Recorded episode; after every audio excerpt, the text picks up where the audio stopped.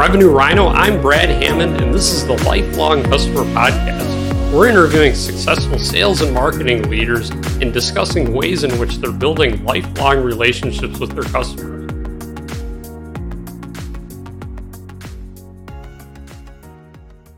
I'm your host, Brad Hammond, and today I have Tyler Palko from Solutions 21. Tyler, it's really great to have you on. Thanks for having me on, Brad. Yeah, this is great. So, tell me, Tyler, a bit about yourself and about your company. We'll start with my company. We're um, based out of Pittsburgh, home office. Started in 1994 by our founder, Buddy Hobart. And when he started, left the corporate world and started a consulting company, little boutique around sales training and management training and process improvement. And grew the business, went through a couple dips with 08 and really focused in the last call it 10 years around leadership development. If you were to generalize what we do, where we do people development for organizations that focuses around like executive coaching, management training, leadership development for organizations all around the, the world, actually. Uh, have offices in Nashville, Phoenix, and Kansas City.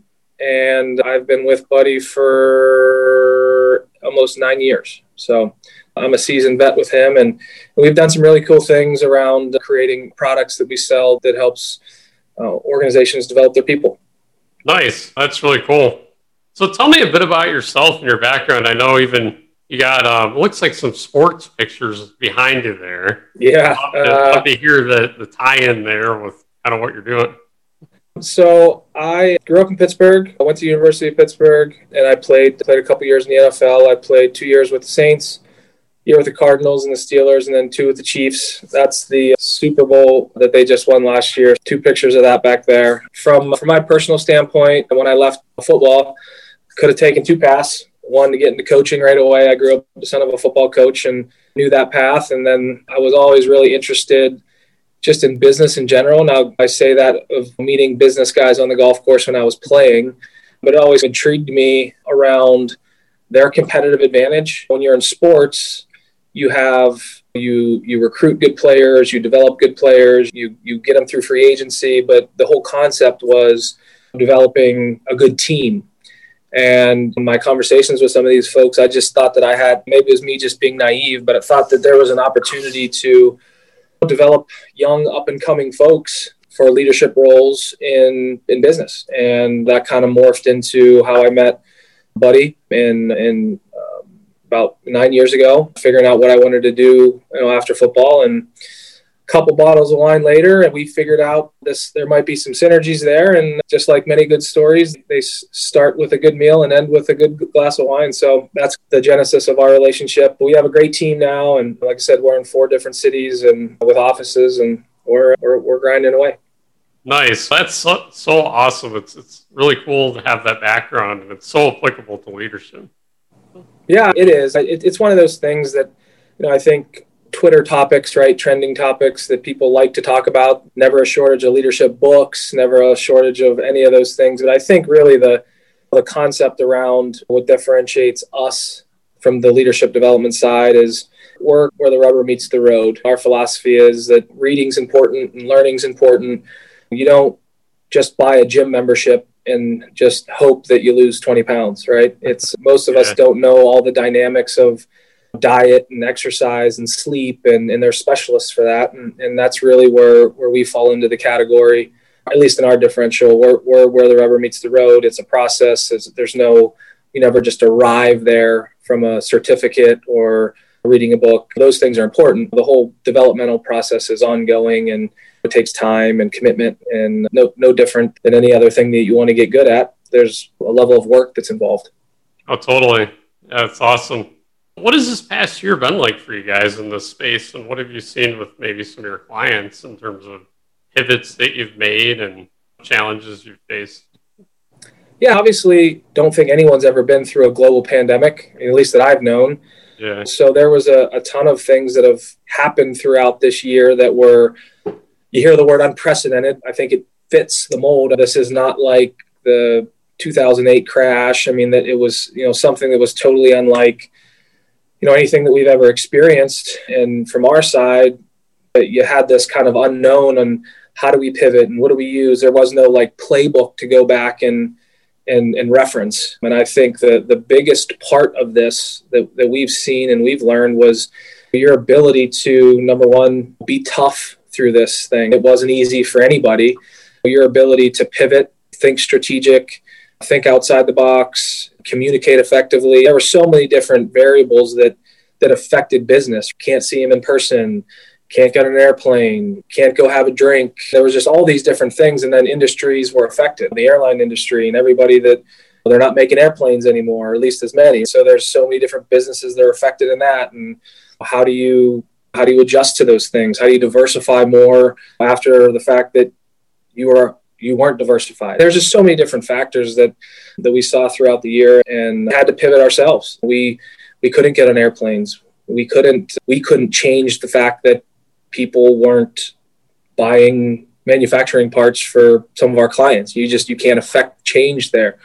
So I think from that standpoint, it was challenging because you couldn't directly, you know, impact the things that we could control, and, and it helped us focus on things that we could control strategic thinking and communication and how do you have empathy throughout this whole thing and, and realize that hey we're got to hold on for dear life but what's it going to feel like when we come out of this? Because we will when we are starting to. It was definitely challenging but just like anything i think crisis and, and bad times reveal character and reveal good leadership and bad leadership and sometimes you got to go go through some rough times and get have to look at yourself in the mirror and, and say maybe we need to adapt and to change.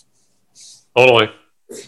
So let's dive into your background of, of sports for a minute and I'd love to learn a bit more about what you've learned from from that world of sports and things that you're applying to leadership today, and you know even relating that to sales and marketing and building relationships with your customers. I think the first thing you know that that you learn as an athlete, especially at the at a high level of college and high level professional, is that it's a complete meritocracy. There's you can be a really good college football player and get drafted high, but if you don't perform, then you're fired.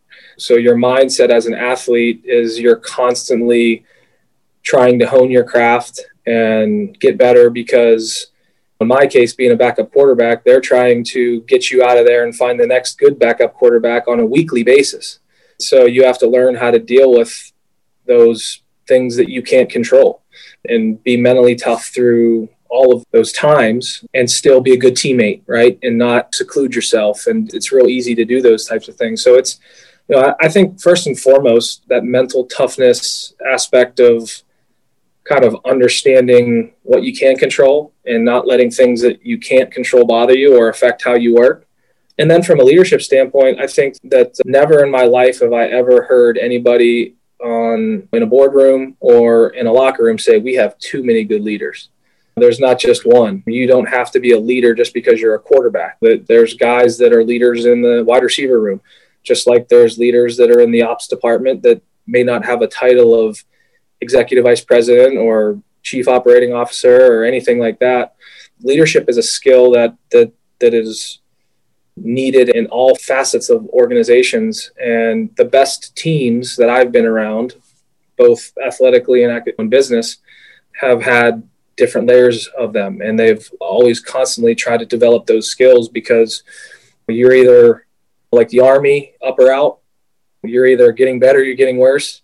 I think the same holds true in business and in those organizations that get it that understand that it's not just hey we had a good month or hey we had a good five years. They're always constantly trying to get better.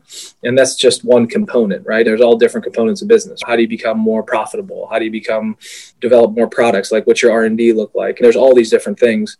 So leadership's just one component of it but i think it's really the gas that that makes the car go. Totally so what are ways in which you build relationships with your target market mm it's a good question. I, th- I think the, the correct answer from what we do business wise is understanding how to communicate. I think a lot of times, especially sales guys, get the the rap of just trying to develop a relationship to sell a product to somebody. And I think the, the number one skill in, in sales or business development of developing relationships is listening. I know that it's cliche, but a lot of people have a hard time listening and then they have a lot of they have a hard time processing what that person's saying and how they're saying it and then responding in an appropriate manner. So if you're really detailed and I'm not really detailed and I ask you a question and I don't pay attention to your answer and I say, what's going to be about 500 bucks? You don't want to hear 500 about 500 bucks. You want to know that it's $479.62. And relationships are built better that way when you can listen and then ask the appropriate questions because most people generally communicate to others the way they like to be communicated to, which is why my wife and I have a hard time communicating sometimes. She's very detailed, and I'm like, just give me the cliff notes and I'll figure it out. But when we have effective conversations, it's when I'm focused and I understand she was at home with the kids all day. And I ask her, hey, how was the morning with the kids? Short time period, she can get those out. And I don't just say, hey, how was your day? And then two hours later, it's done. So that's a goofy way of saying it, but I think that it, it in a long-winded way of saying it, but listening and then adapting your communication style to the person that you're communicating to. Love it. So what what's coming up in the year ahead for you guys? Golly, I don't know. I think that anyone thinks that they know, especially in this in this world we're living in right now. I don't know if anyone can totally predict what's going to happen, but we've done a lot of pivoting and, and adapting to the environment that we're in today. I think that that we're full speed ahead on our sales focus and pipeline being full and all of those types of things. We're just trying to help organizations develop their people to perform at a high level in a really fast paced, unpredictable environment. So, developing them to be dynamic leaders and, and, and, managers in organizations so they can effectively run their teams. We're still full speed ahead on what we do from an organization standpoint and, and in a pretty good spot to go attack 2021 and see what happens at the end of the year. Nice. So, what key advice should other sales and marketing leaders that are listening take away from you? I don't. I don't know if I don't. I don't know if I have anything important to say or I said anything important, but no, I just think that we're in an environment now where the way we've, I think the way we've always done things in the past has has given us some direction uh, on what might work in the future. I, I just I don't know if that is relevant to what we're going to be facing for the next 15 or 20 years. So, you know, just little things like being having a high emotional intelligence with sending emails out. No one can see each other anymore or very limited. And the quick answer would be, we'll just send a bunch of emails and not realizing that's what everybody else is doing too. So just the high, having a high emotional intelligence of what's going on and how this affects other people and, and focusing on, again, cliche, but really what your client needs and understanding that they might not know what they need, but being able to ask um, and prepare your yourself to adapt to the response and have have the ability to ask effective questions. It's I don't think it's really an exact science, but I think it's pretty simple when you sell something that you it has to be about that client you know that or prospect or whatever that is i think that's the way that at least that we're approaching it from our side from solutions 21 hey thanks tyler for joining it was really great to have you on and i appreciate you sharing all your wisdom and advice here oh I, I don't know if it's if it's wise, but it, they were words. I appreciate you having me on. It was awesome. Great host, and hopefully we'll talk soon in the future. Totally.